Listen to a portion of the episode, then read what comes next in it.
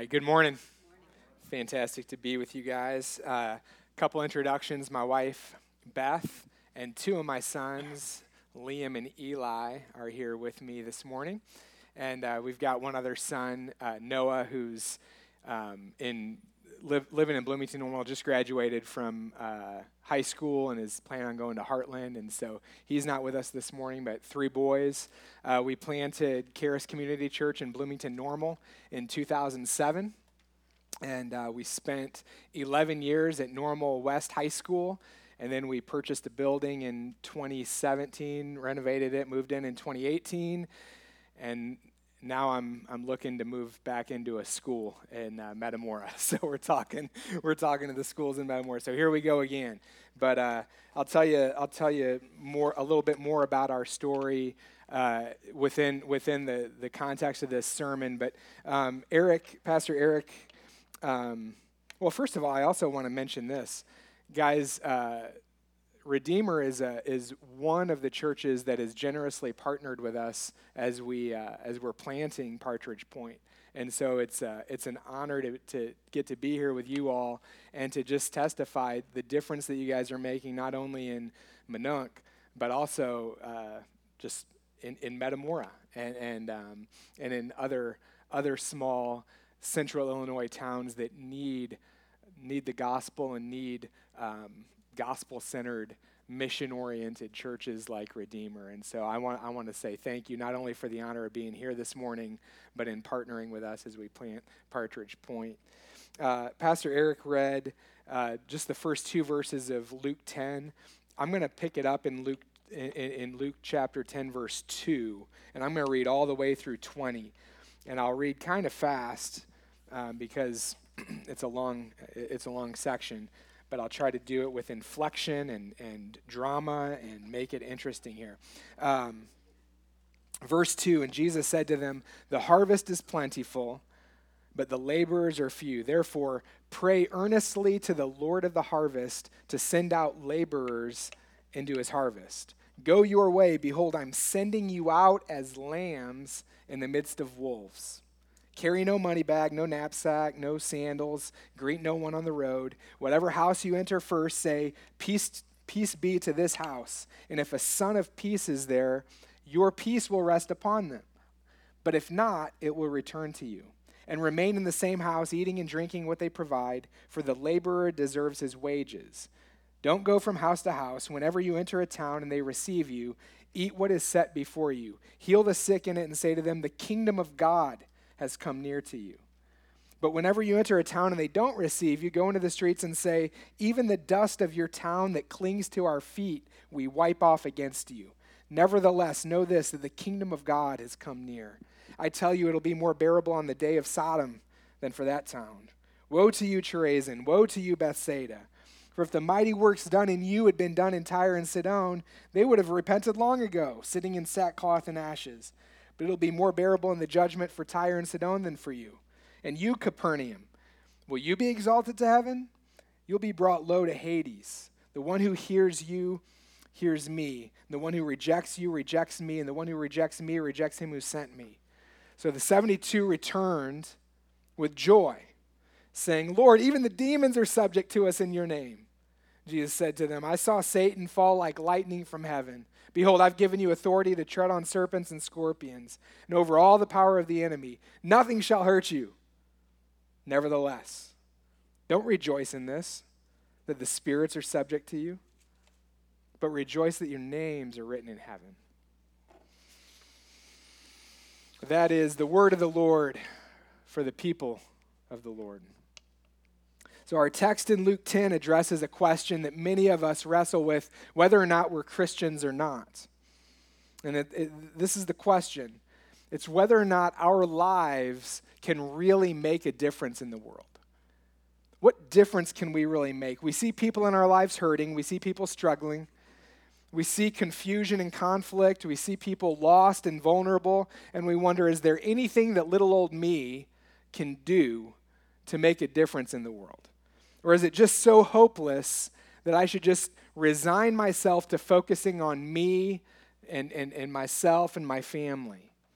It's easy to believe that the problems in this world are so big that people's struggles are so much and there's just nothing I can do about it. There's no difference that your life can make. It's just too big. Well, in Luke chapter ten, Jesus gives us a vision for the kind of difference our lives can make. See, what looks hopeless to us looks like a harvest field to Jesus. As Christians, we don't believe the world is going to hell in a handbasket. We don't believe that. That's part of our doctrine. That's part of our what we believe, that the world isn't going to hell. We don't believe that. We don't believe that the problems of this world are just too much to do anything about. That's not what Christians believe. We don't believe that people's struggles are hopeless. You see someone struggling as a Christian, you don't believe they're hopeless. That's That's antithetical to Christianity. No, what Christians believe is that God has come to the world in Jesus Christ. That we, what we believe is that through Jesus Christ, God is reconciling all things to himself. That's what you believe as Christians. What, what we believe as Christians is that there is great hope for the world. There is great hope for, for, for Minonk. And therefore, Jesus sees the world, sees Minonk as a plentiful, abundant harvest field. Oh, what if we grabbed hold of that? God, help us grab hold of that. I probably don't need to explain this too much here in Central Illinois, but for Jesus to say the harvest is abundant or plentiful, Jesus is saying the crops are ripe, and it was a really, really, really good year. It was a good year. There's reason to celebrate. That's what Jesus is saying here. It was a good year, and there's reason to celebrate. The crops, the abundant crops are ready to be gathered in. But there is a problem that Jesus points out in this passage. There is a problem. It's not all, you know, it's not all awesome. There's a, there's an issue Jesus wants to address. See, harvest season is a lot of work. Amen? It's hard, it's hard to bring in all of that when it's a good year. It's, it's good news. It's a good problem to have, right? It's a lot of work. Jesus says the harvest field of the world is so great. We, we, we, we need more. We need more laborers. We need more workers to, to bring in this harvest. That's the problem. See, oftentimes Christians think or talk about how the problem's with the world, right? The problem's with them, right? You ever hear Christians talk like that? Like, man, it's just they're just not interested. They're just not interested. You ever think that? I mean, I've shared the gospel with lots of people who don't seem to care, so I get that. There, there, there's a time in my life where I didn't care. I became a Christian when I was twenty-two, so there was a lot of years where I did not care. I was apathetic to Jesus, all right? So I, I understand the impression that the problem's with people like I, like me, like, like I was. But Jesus in this text says the need or the lack is not with the harvest. It's with the number of laborers. There, there's a need for more workers. There's a need for more gospel laborers, not a greater harvest. The harvest is plentiful. The laborers are few. I came face to face with this need for more laborers back in twenty twenty-one. February twenty-first, I'm at a... at a small town church planting. We're, so you might know Pastor Eric and Redeemer are part of uh, the Central Illinois Church Planting Network, all right? Uh, we meet at Cross Point Church uh, every six weeks or so. And, and, and, and we started getting together in twenty sixteen to pray to the Lord of the harvest to send laborers out into the, into the field. We, we need more gospel-centered churches in small towns in, in, in, in Central Illinois. And so we... We began to pray in twenty sixteen. And since twenty sixteen, since we started getting together, there's a church planted in Chenoa, There's a church planted in Flanagan. Or there's a church planted in Minonk. Now there's going to be a church planted in Metamora. The Lord of the harvest is answering our prayers, right? But every so often at these meetings, we have one of these these times where it's like, does anyone, who, who's got a who's got a place? Is there a place where the Lord is laid on your heart for, for a church plant? And man, everybody had a place. All the pastors in this room had a place. You know, this town, this town. I'm in Bloomington Normal, and I haven't heard of some of these towns. I'm like, where's that town? And they're like, it's like twenty minutes from you. And, you know, I'm like, oh my gosh. And and I began to get this. I'd been I'd been a part of this group since twenty sixteen. Now it's twenty twenty-one, and I get this fresh vision and this fresh burden. And I'm I'm asking the guys, all these places need need churches? And they're like, yeah, John, that's kind of what we've been doing here. That's what we've been praying for. And, but it was hitting me brand new.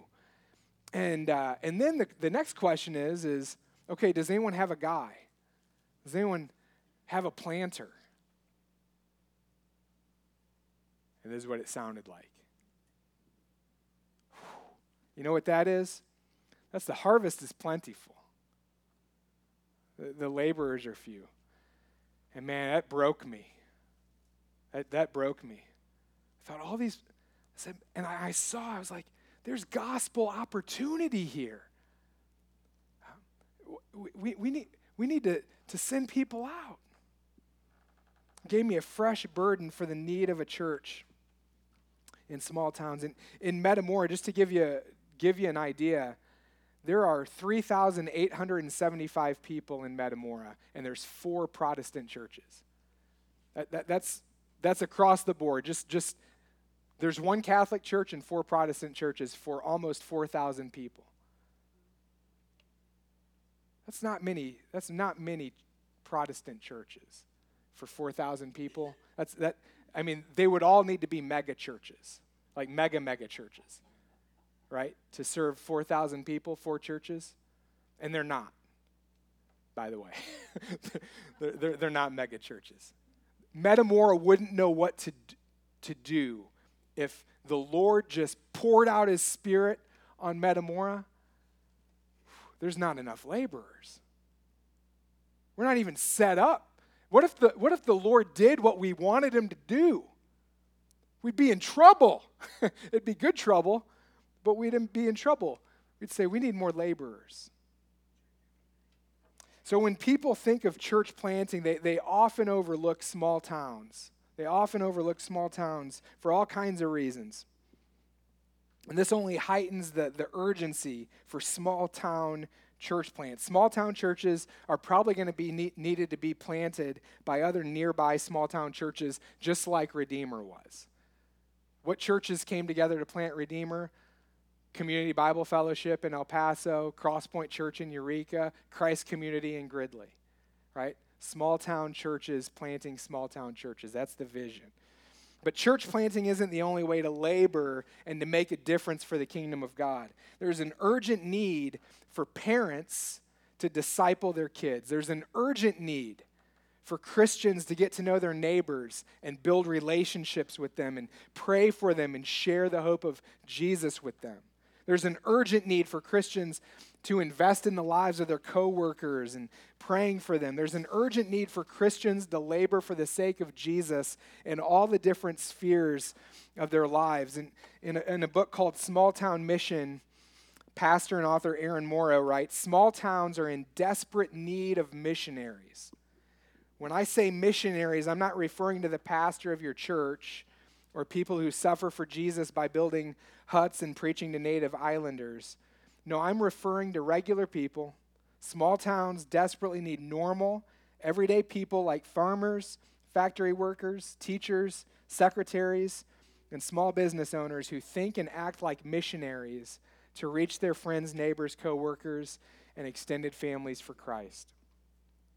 Jesus said the harvest is plentiful.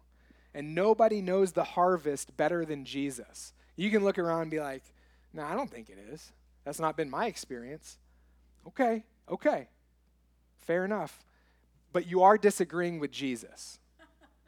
Okay? I mean, it's it's if that's the position you want to take, It's your prerogative. But Jesus begs to differ. Jesus says it's plentiful. Oh, God, help us believe. Help us believe Jesus. There's abundant gospel opportunity for those who labor for the sake of Jesus. And because there's such great opportunity, Jesus says, pray for laborers to take advantage. Once, so, so once Beth and I felt led to plant in a small town, then it's like, which one? Which small town? Should, I mean, these, these pastors were throwing out all kinds of small towns, you know, that, that need churches. And so it's like, which one? So I, so once we, once we felt led to do that, my wife and I were like, all right, wh- which one? And, and so I began to call people, think of, okay, who do I know where? Do I know anyone already in a small town that, that could partner with me? And uh, I had a buddy in Metamora. I was like, oh, Andrew's lived in Metamora, you know, and I've known him for over a decade. So I called him up and said, Andrew, Andrew, can we uh, grab lunch? I want to I want to talk to you. So we get lunch, and I start telling him about what Beth and I have been praying about and, and, and feeling led to do. And Andrew's Andrew's doing one of these. Like, he's like, John, my wife and I have been praying for three years for a church planter to come to Metamora. What had he been doing? Luke ten.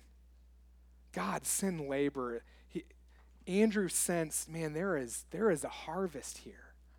Andrew's got a bunch of non-Christian friends, friends not connected to churches. He's like, there is gospel opportunity here. Lord, send a church planter. And three years later, I'm like, Andrew, tell me about Metamora. We're thinking about planting a church. He couldn't believe it.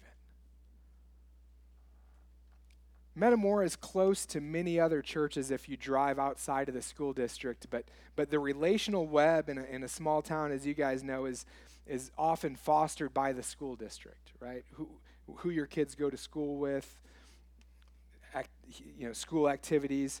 Christians will drive to Peoria. Christians will drive to Eureka. Christians will drive to Morton in Washington. But non-Christians, people who aren't connected to, to churches, are less likely to drive outside of town. And that's what my, my friend Andrew knew. See, non-Christians aren't commanded to go out of town to us. We're commanded to go to, to go to them. But just because the harvest field is plentiful, that doesn't mean it isn't dangerous.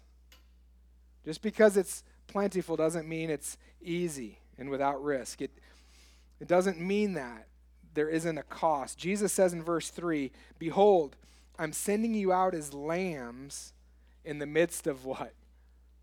Wolves. Thanks a lot, Jesus. Right? I'm, I'm sending you out as lambs in the midst of wolves.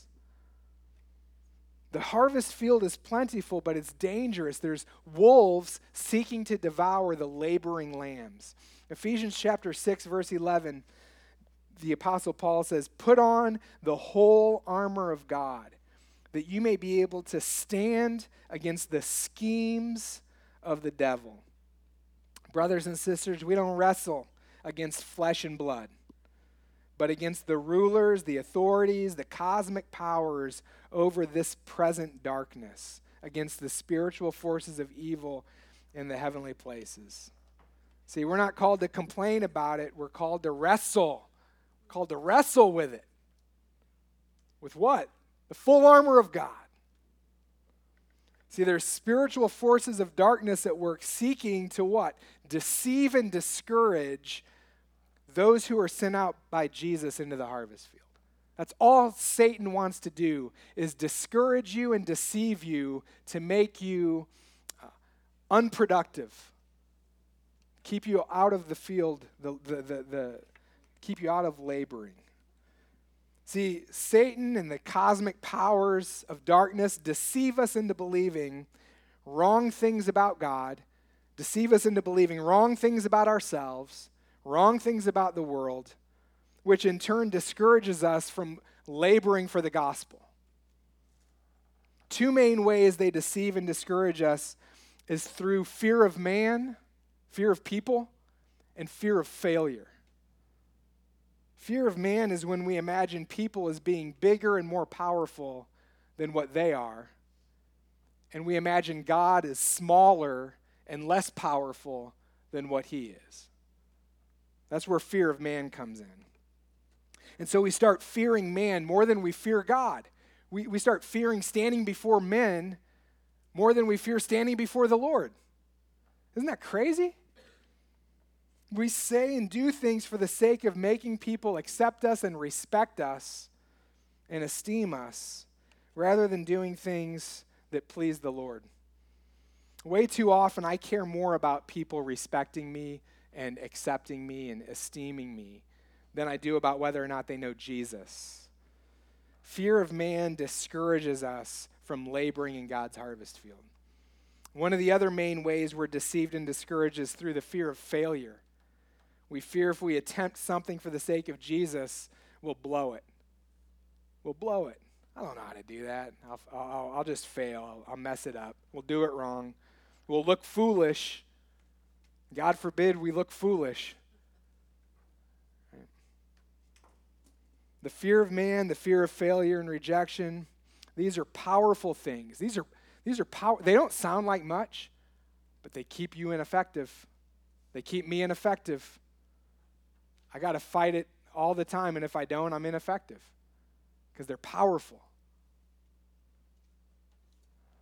They, they, they're things that Satan and the powers of darkness play to in order to deceive and discourage us, to make us think that the risk of failure or rejection or looking foolish isn't worth the reward of Jesus and people being saved.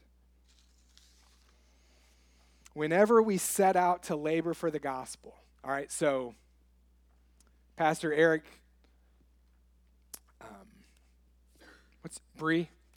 Yep, just just made this announcement. You know, hey, we're we're we're gonna do this backpack thing, right?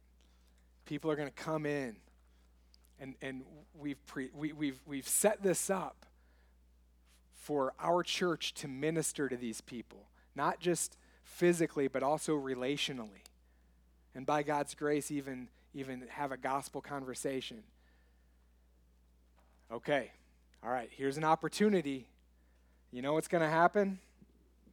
Satan is there waiting to deceive and discourage you. Somebody might already have have two or three reasons why they can't make it that night. And I would just encourage you to say, is that of the Spirit of God? And it might be. It, it, I'm not saying it's not. But we should ask the question, is that of the Spirit of God? Is that because King Jesus has something else for me that night? Or is it because Satan is making me believe something that's not true about me, about God, and about others to keep me ineffective? Jesus is sending us out. He has sent us out as lambs among wolves. You're lambs. Satan's a wolf. He's seeking to devour you. How in the world, Jesus, how could you send us out that way? Why, why are you sending us out as lambs in, in, in the midst of wolves? Well, Jesus sends us out into his harvest field filled with dangerous wolves with two things to protect us: spiritual authority and indestructible joy. First, spiritual authority. Verse seventeen, the seventy-two disciples that he'd sent out as lambs in the midst of wolves came back with joy, saying, "Lord, even the demons are subject to us in your name." And Jesus said to them, "I saw Satan fall like lightning from heaven. Behold, I have given you authority to tread on serpents and scorpions and over all the power of the enemy, and nothing shall hurt you." You can imagine how these seventy-two went out as lambs in the midst of wolves, not how, not sure how this is going to turn out. Jesus, I'm not sure how this is going to turn out. But they trusted Jesus, did what Jesus told them to do, and they did it. They witnessed the kingdom of God pushing back darkness through their words and their works. Jesus had given them authority to pro- and, and, and protection from Satan. Brothers and sisters, Jesus has sent us out with the same kind of authority and protection for the mission that he sent us on. In Matthew twenty-eight, the Great Commission, many of us are probably familiar with it. Jesus came and he said to the disciples, "All authority in heaven and on earth has been given to me." So Jesus has all authority.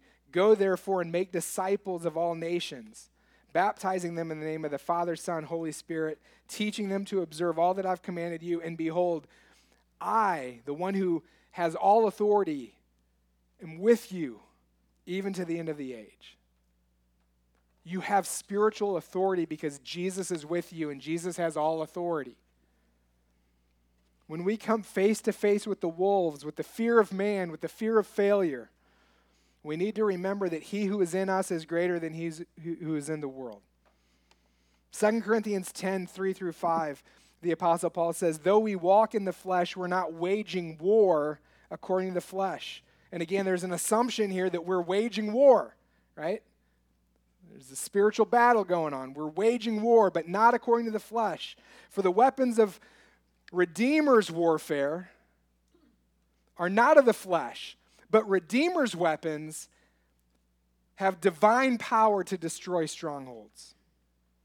Redeemer destroys arguments and every lofty opinion raised against the knowledge of God. And Redeemer Church in Minonk takes every thought captive to make it obey King Jesus. That's spiritual authority. That's, that's what you have. We battle the lies of Satan with the truth of Christ. I'll offer one really practical way to battle the lies of Satan with gospel truth. Write out what's discouraging you. Write out, okay, wh- what's keeping you from being in that backpack drive? Just write it down. Look at it. Don't, don't just let it roam around in your head, but write it down. You know, what, what's discouraging you? What's, what, what lies are you believing about God or about, about others? About yourself. You know, just write it down and, and, and get it out of your head. Get it out of your heart. Put it down on a piece of paper. Look at it. I'll guarantee it's going to look less intimidating once it's outside of your head and heart. You look at it, and then you consider, man, what does Jesus say about this? What does Jesus say about who I am? What does Jesus say about who he is? What does Jesus say about the mission he's called me on? And you replace this, this, this deceptive lie of Satan with the truth of Jesus, right? That's, that's, how, we, that's how we battle. That's, that's one practical way to do battle with the, the lies and deception of, of the, the, the, the big bad wolf Satan who's seeking to devour you. But along with spiritual authority, Jesus has given us indestructible joy to embolden us to make a gospel difference. We, we see the disciples come back after witnessing the kingdom of God breaking in through their ministry, and they have to be overwhelmed with excitement, right? I mean, can you imagine the mountaintop experience that these seventy-two disciples had? So we saw Satan, you know, even, even the demons believed or, or uh, were subject to us in your name. I mean, all the stories they must have been sharing. And yet, Jesus says that's nothing compared to an even greater joy. Jesus says to the disciples, you're right, I, it was, it was awesome. I saw Satan fall like lightning from the sky. Nevertheless, don't rejoice in this, that the spirits are subject to you, but rejoice that your names are written in heaven. In other words, don't find your ultimate joy in what you are doing for God or even what God is doing through you. Rather, find your ultimate joy in what God has done for you. Find your ultimate joy in what God has done for you. Your works, your ministry, your success, it's just not enough to sustain your joy. Your joy and your hope will come and go when you're looking to your works and your actions. Some days it's going to be really high, but just as often as your joy and hope are really high, it's going to be really low. You know, you'll feel depressed and anxious and condemned as often as you feel joyful and hopeful when you look to your works. But when you look to Christ's work, that's a different story.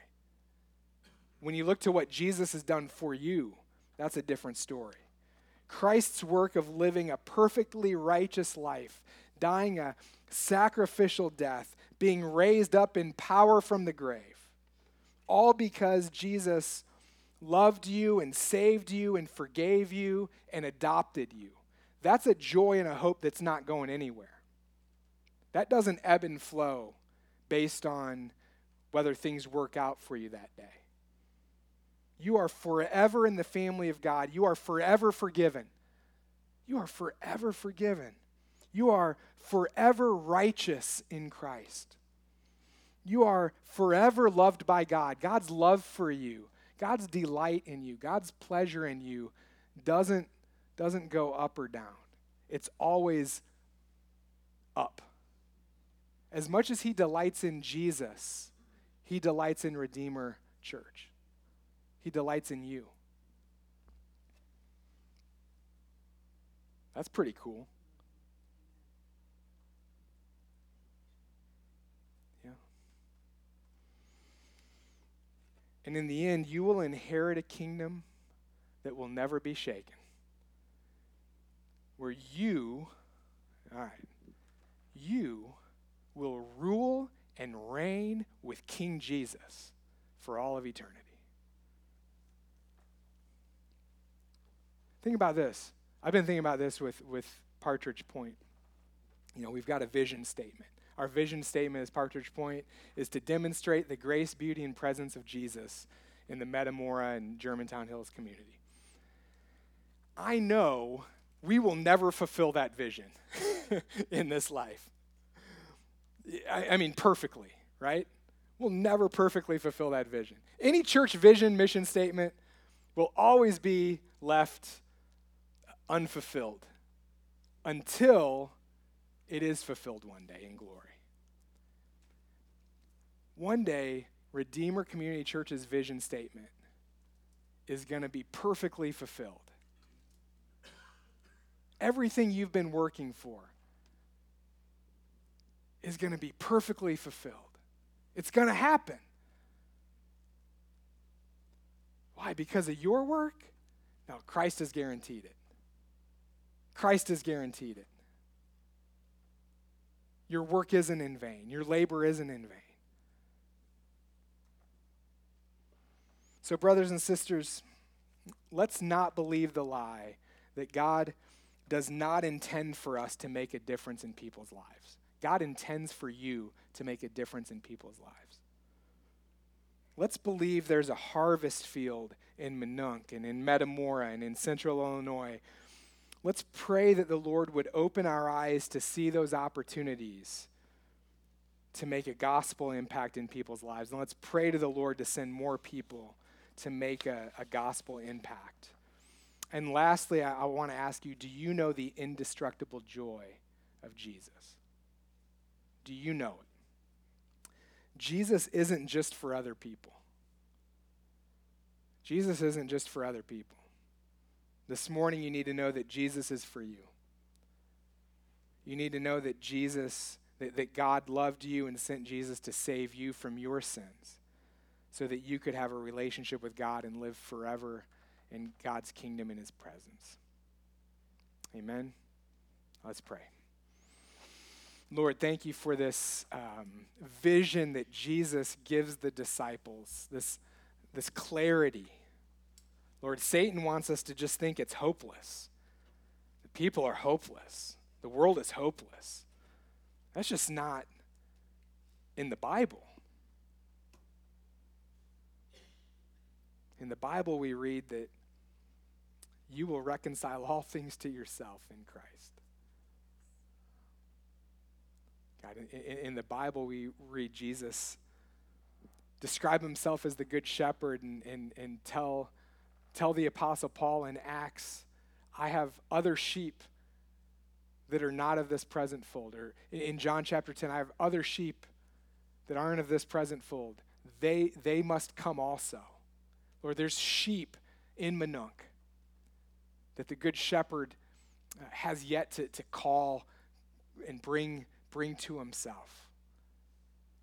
And God, your intention is that through Redeemer Church, Lord, sheep who are not of this present fold would come, would hear the voice of the shepherd. God, I pray specifically for this backpack outreach. Lord, what an opportunity. What an opportunity.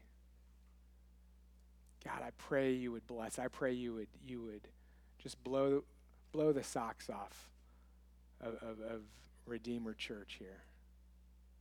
Lord, I pray you'd send laborers. Lord, I pray for the, the sake of your name. Pray for the, the name of Jesus to be renowned in Minonk. Lord, I pray that Minonk would, would brag and boast about Jesus more than anything else. God, we ask you to do this in Jesus' name. Amen.